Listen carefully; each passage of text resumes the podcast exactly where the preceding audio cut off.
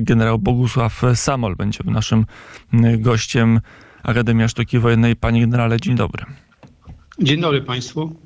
E, podobno te ataki były zapowiadane, podobno wywiady ostrzegały, że tego typu e, działania mo mogą się pojawić.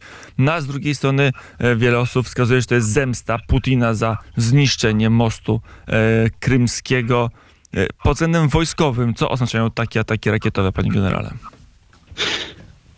Kierownictwo polityczne i wojskowe Federacji Rosyjskiej y, pragną sukcesu wobec rosyjskiego społeczeństwa przy braku sukcesów na froncie, bo jak wiemy, terminy określane przez Putina, a to były związane z, z celami politycznymi opanowania całego Donbasu, najpierw do 15 września, przepraszam, do 1 września, później do 15 września, dzisiaj już mamy 10 październik.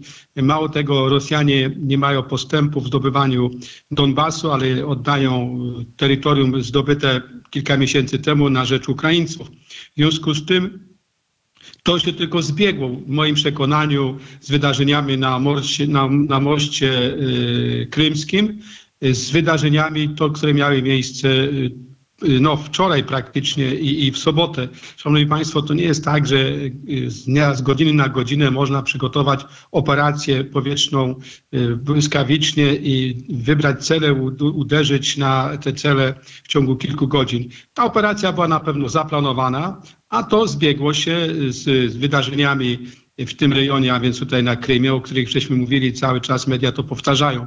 I można przypuszczać, że ta operacja na Krymie, czy to wydarzenie na Krymie było też chyba przewidziane, czy zaplanowane wręcz przez określone siły Federacji Rosyjskiej, ażeby pokazać, jak Rosja w błyskawiczny sposób może reagować na ataki na rzekomo ich na obiekty na rzekomo ich terytorium, bo mamy tutaj na myśli Y, Krym, jak również y, most krymski.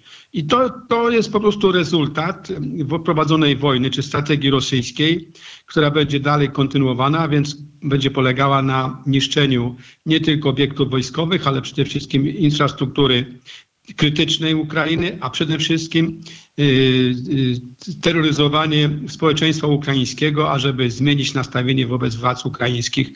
A w moim przekonaniu takie uderzenia na obiekty cywilne wręcz będą przynosiły, już przynoszą i będą przynosiły, jak wiemy, na podstawie doświadczeń z przebiegu tego konfliktu, ujemne rezultaty wobec y, Rosjan, a przede wszystkim będą bardziej jeszcze konsolidowało społeczeństwo i naród Ukrainy. A może być może taktycznie to jest e, początek nowej fazy. Mówi się o tym, że e, czeka Ukrainę atak po raz kolejny z terytorium Białorusi, ale tym razem ze współudziałem wojsk e, reżimu w Mińsku. Jak to może wyglądać? Może być tak nagle, że Rosjanie gdzieś mają rezerwy, żeby otworzyć w tej wojnie kolejne fronty? No, przede wszystkim byliśmy świadkami kilka tygodni ogłoszenia y, decyzji politycznej przez władze Rosji w zakresie mobilizacji. Na początku oficjalnie 300 tysięcy rezerwistów, a tutaj źródła amerykańskie i inne zachodnioeuropejskie podają nawet do miliona dwustu. To nie jest tak, aby uzupełnić 150 tysięczny kontynent, który, kontyngent rosyjskich wojsk inwazyjnych, które rozpoczęły wojnę, poniosły około 60 tysięcy strat 60 tysięcy zabitych, a nie wiemy ilu rannych, aby mobilizować aż tak potężną armię. To znaczy, że Rosjanie na pewno mają cel polityczny kontynuować tę wojnę i być może zmienić ją na swoją korzyść. W związku z tym przygotowana jest nowa strategia e, rosyjska, strategia militarna, strategia wojskowa, aby żeby przygotować zgrupowania e, operacyjne. Z tym, że od e, ogłoszenia mobilizacji bodajże jest około trzech tygodni, może miesiąca. Nie sposób tak krótkim czasie zbudować, przeszkolić, zgrać duże zgrupowania, e, które będą się składały z brygad i dywizji. Ja mówię o zgrupowaniach operacyjnych, tak więc e, Rosjanie potrzebują jeszcze czasu na zrobienie tego, ponadto potrzebują zasobów. Wiemy o tym, że nawet czołgi z zapasów białoruskich są kierowane w tej chwili w rejon walk, czy na, na, w rejon tutaj części Białorusi, no, przepraszam, części Rosji graniczącej z obwodami Charkos, Charków, Doniecka i, i, innych obwodów, a więc tutaj Rosjanie prawdopodobnie nie mają tych dużo zasobów, jeżeli chodzi o środki walki, jak czołgi bojowe, wozy piechoty, inaczej, zwłaszcza inne. Zwłaszcza, że wiemy o tym, że też już Białoruś y, w ostatnim tygodniu dostarczyła 250 tysięcy, 250 wagonów z amunicją na front rosyjski bezpośrednio. Także tak czy inaczej, Białoruś była i jest zaangażowana w tę wojnę. Chcąc odpowiedzieć na drugą część pytania, mając na myśli to pierwsze, że prawdopodobnie Rosjanie przygotowują zgrupowania dodatkowe, mają tym doświadczenia z Tylko, że okresu czołgi i amunicja to jedno, a terytorium to zupełnie coś innego. Z Białorusi można e, Oczywiście. śmiało prowadzić No to- natarcie na Lwów na przykład i odciąć Ukrainę od Polski. No, no, to znaczy, ja to często dyskutowałem w mediach tutaj i na, na antenie radia czy, czy w wywiadach telewizyjnych, że jeszcze szczególnie przed rozpoczęciem konfliktu, że być może Rosja pokusi się na uderzenie w tym kierunku na Lwów i później na południe, żeby odciąć, a więc to głębię strategiczną Ukrainy od zachodu. Ale to teraz nie jest takie proste, dlatego że Ukraińcy na tym kierunku, północnym kierunku z Białorusią wykorzystali czas i y, no, umocnili niesamowicie ten teren pod względem inżynieryjnym, jak również y, pod względem obsady wojsk, chociażby obrony terytorialnej. Sądzę, że Ukraińcy tego terenu nie lekceważą. A pytanie, czy y, Rosja, czy Białoruś zaangażuje się w wojnę? Przecież Białoruś jest to wo- wojnę zaangażowana od początku. Z tą różnicą, że nie wysyła wojsk, dlatego że kilka miesięcy temu były takie próby, rozważano na Białorusi. Wojskowi tutaj stanęli okoniem dowódcy, część ich zdymisjonowano. Są niskie morale wśród armii białoruskiej, jeżeli chodzi o ich udział w wojnie przeciwko Ukrainie. Jak przedstawiają y, badania amerykańskie, no, bazując na, na wynikach wywiadu agenturalnego, około 2% tylko kadry oficerskiej białoruskich sił zbrojnych popierają agresję. To jest znikomy procent, w związku z tym uważam, że jeżeli y, prezydent Białorusi podejmie decyzję o skierowaniu wojsk, y, Tutaj nie sądzę, że jakiekolwiek efekty będą pozytywne dla sił zbrojnych. Ja sądzę, że tego nie dojdzie. Natomiast czego należy przewidywać? Ostatnie spotkania pokazują, że jednak Putin y, wymusza pewne działania na Białorusi, zwiększenie zaangażowania tego państwa w konflikt przeciwko y, Ukrainie. I być może y, y, prezydent Białorusi, który tak lawiruje między wschodem a zachodem do tej pory, a teraz między zachodem a Rosją, może zostać usunięty przez samych Rosjan, aby postawić tam człowieka, który bardziej efektywnie przyłączy się do konfliktu przeciwko i do wojny przeciwko państwu białoru- bia- ukraińskiemu. Tego bym się spodziewał, ale czy tak nastąpi, zobaczymy, czas pokaże. E, Ale też czas em, pokaże, jakie będą dalsze działania samej Rosji. E, Czego pan generał się spodziewa? Jeżeli faktycznie Rosjanie wrócą do sztuki wojennej, do zasad sztuki wojennej, a więc teorii i teorii, gdzie mają doświadczenia jeszcze wielkie osiągnięcia w sztuce operacyjnej, a wrócą do nich, ale to będzie wymagało wielu zmian, chociażby z samych zmian struktur organizacyjnych na poziomie taktycznym, a więc tutaj sposób tworzenia i dowodzenia batalionowymi grupami bojowymi, bo tutaj popełnili Rosjanie kardynalny błąd związany z tym, że y, pominęli system dowodzenia y, na poziomie brygad, batalionów, dywizji, a zgrupowaniami, batalion, tymi batalionowymi grupami dowodzili dowódcy armii na poszczególnych kierunkach. To odpowiada nam y, na pytanie, dlaczego tak duże straty było wśród generalicji rosyjskiej. To były błędy taktyczne, a więc strategia która zakładała użycie y, wojsk, dużo zgrupowania takie były przygotowane, to taktyka została przez Rosjan źle określona w stosunku realizacji celów strategicznych. I obawiam się, że jeżeli Rosjanie zmienią tą taktykę, przygotowując duże zgrupowania y, operacyjne, a na jakich kierunkach trudno przewidzieć na razie, no to to jest sprawa i zadania dla wywiadu y, ukraińskiego, ale też i co tu dużo mówiąc Stanów Zjednoczonych, y, krajów europejskich, ażeby rozpoznać, synchronizować wyniki, znaczy wysiłki na rzecz y, rozpoznania agenturalnego, w jakim kierunku idą Rosjanie, bo to jest bardzo ważne z perspektywy strony ukraińskiej, aby odgadnąć zamiary dowództwa strategicznego Rosji, zwłaszcza, że dowódca operacji wojsk inwazyjnych został zmieniony, a więc już są podporządkowane y, te wojska inwazyjne pod jedno dowództwo. Sądzę, że w tej chwili to dowództwo tego zgrupowania inwazyjnego pracuje nad nowymi planami. Dlatego, że mówię o tym, aby nie lekceważyć Rosjan.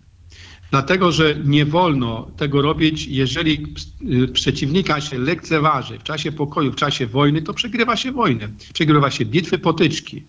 Tego doświadczyłem na ćwiczeniach. Mój przełożony generał Stachowiak uczył nas, dowódców brygad, że nie wolno przeciwnika lekceważyć, jeżeli nawet wiemy, że on jest w naszym opinii bardzo słaby. I ćwiczenia, które odbyłem, co prawda nie na wojnie, ale ćwiczenia, które były realizowane z wykorzystaniem systemów gier wojennych w Niemczech, pokazały wybitnie, że błąd przy ocenie i lekceważeniu zagrożenia, a więc strony przeciwnej, przynosi y, bardzo złe konsekwencje dla tej strony, która walczy. A więc tutaj, tak jak ja byłem dowódcą i też ponosiłem szereg porażek, a nawet klęsk. Oczywiście przy sukcesach chcę tak dodać.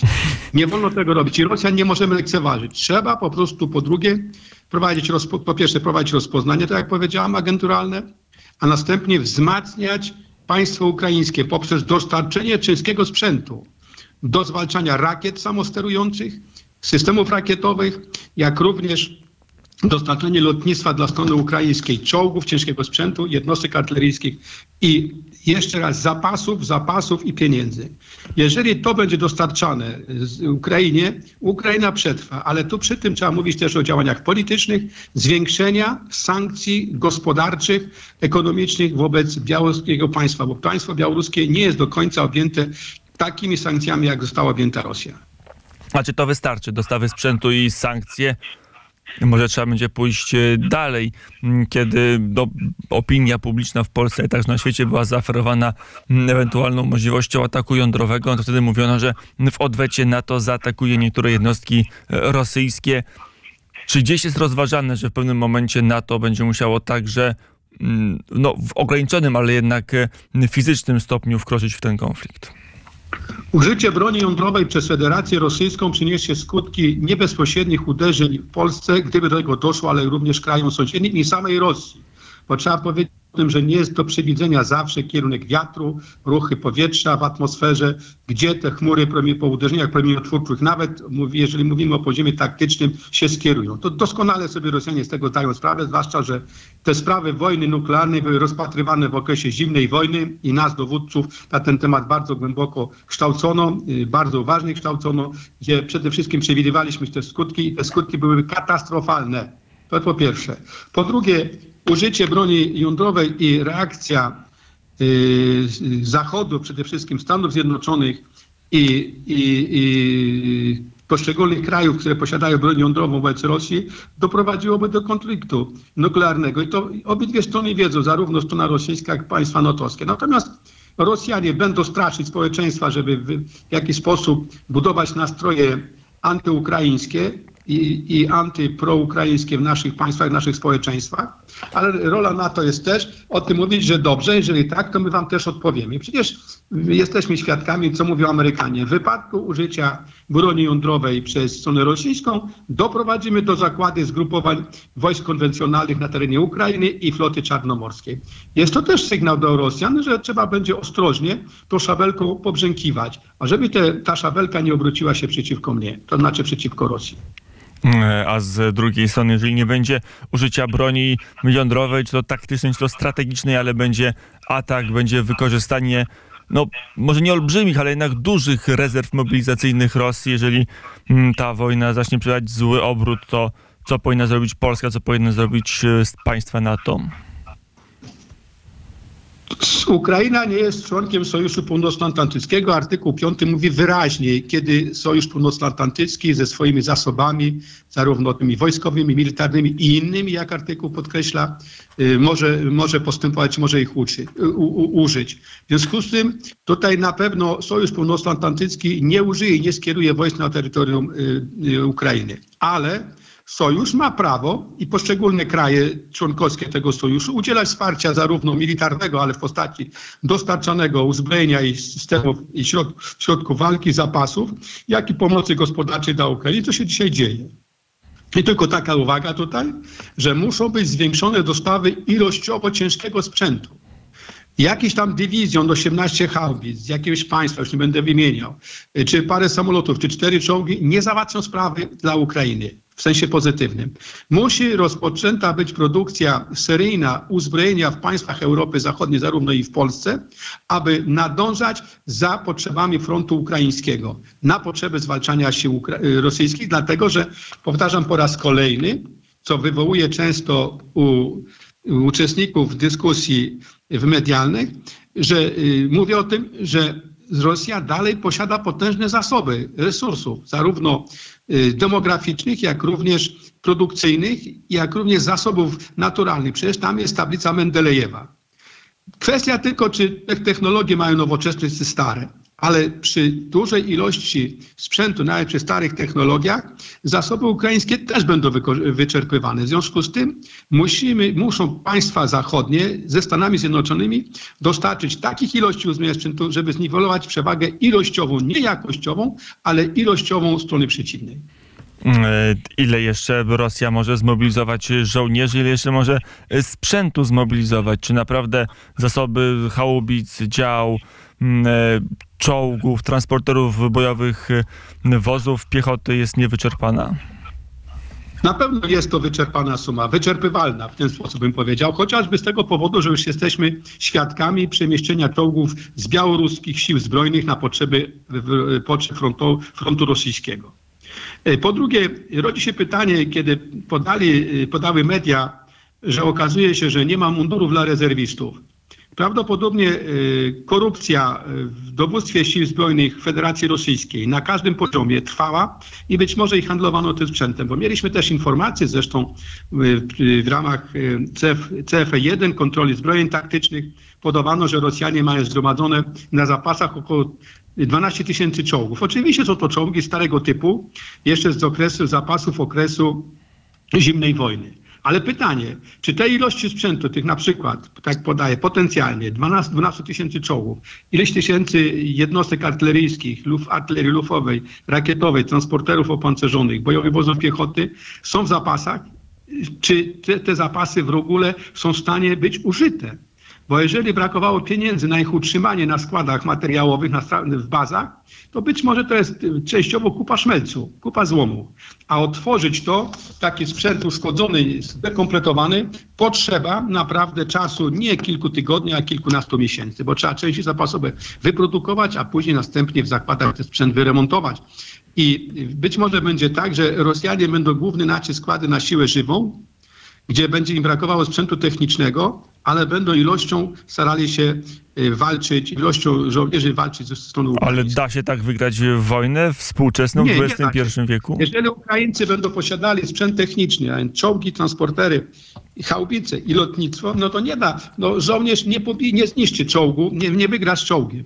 Nawet y, kompania 100 żołnierzy z jednym czołgiem może nie wygrać, bo y, tu już nie mówimy, tak kolokwialnie mówiąc, czołg z odległości 1,5 kilometra taką kompanię może rozstrzelać, wykorzystując armatę i broń maszynową, jego, na, która się znajduje na jego pokładzie. A więc karabin maszynowy, wielu, no, wielokalibrowy karabin maszynowy przeciwlotniczy, który też może być wykorzystywany do zwalczania siły żywej. Także y, Będziemy obserwować ten ten, tę, tę wojnę, ale zwłaszcza, że przychodzi okres, nadchodzi już, ok, zbliża się szybkimi krokami okres jesienny i okres zimowy. I tutaj jest pytanie, jak obydwie strony są przygotowane do przetrwania, jeżeli chodzi o stan osobowy, jak również sprawność technicznego, techniczną sprzętu w warunkach no, dość yy, zmiennych, a więc tutaj pogodowych, mówimy o temperaturze minusowej, w jaki sposób sprzęt, jak sposób ludzie będą yy, zabezpieczeni. Mamy przykład II wojny światowej, że Niemcy między innymi zostali pokonani przez generała Mroza na, przed, na przedmieściach y, Moskwy.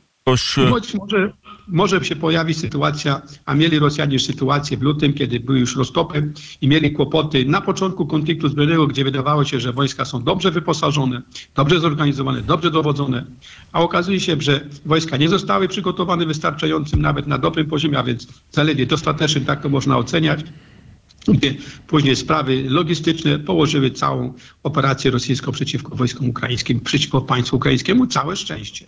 Jeszcze, panie generale, konkludując naszą rozmowę, dzisiejszy obstrzał to może być wstęp do dużej ofensywy rosyjskiej, czy to nie jest technicznie możliwe pod względem gotowości sił zbrojnych Federacji Rosyjskiej? Mi się wydaje, że to y, nie jest tak, tak łatwe przeprowadzić ofensywę na nowo, czy rozpocząć działania o charakterze ofensywnym na dużą skalę.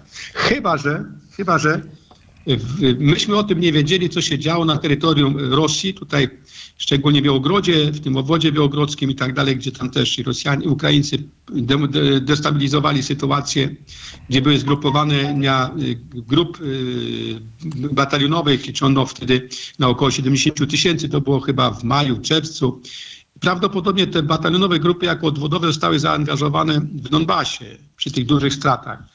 Natomiast, żeby odtworzyć i zbudować, tak powtarzam, powiedziałem przed chwilą, duże zgrupowania to potrzeba kilku miesięcy, nawet roku, bo to jest proces nie tylko zgrywania i doszkalania rezerwistów, bo trzeba przyjąć założenie, że część rezerwistów, która jest mobilizowana w tej chwili, idzie po krótkim przeszkoleniu, nawet kilkutygodniowym albo po kilkunastu dniach, to idą na uzupełnienie jednostek walczących już na froncie a więc pododdziałów, które poniosły straty zarówno w obsłudze sprzętu bojowego, jak również w logistyce i tak dalej. Ale drugi obszar operacji może, tej mobilizacji może dotyczyć formowania nowych jednostek, brygad, dywizji. I jeżeli tak Rosjanie rozpoczęliby y, wykorzystanie zasobów mobilizacyjnych, to tak powiedziałem, nawet jeżeli mają stany osobowe, to muszą mieć do tego dużo sprzętu i zapasów, a przede wszystkim potrzeba im czasu po to, żeby przeprowadzić szkolenia i zgrywania dowódz i sztabu, bo od tego zależy przygotowanie zdolności operacyjnej danego zgrupowania. Bo wyszkolić żołnierza można przez kilka tygodni, natomiast grać dowództwa i poszczególne poziomy dowodzenia, tak jak wspomniałem, batalion, brygada, dywizja, a później armia czy zgrupowanie w ramach wojsk inwazyjnych, to potrzeba już co najmniej roku czasu. Jeżeli ten czas zostanie zlekceważony, a zostanie to przyspieszony, to będzie kolejna, kolejna, y, kolejne mie- mielenia, przepraszam, nie chcę mówić, ale y, mac żołnierskich. Mm, Powiedział generał Bogusław Samol. Dziękuję bardzo za rozmowę, panie generale. Dziękuję bardzo, wszystkiego dobrego.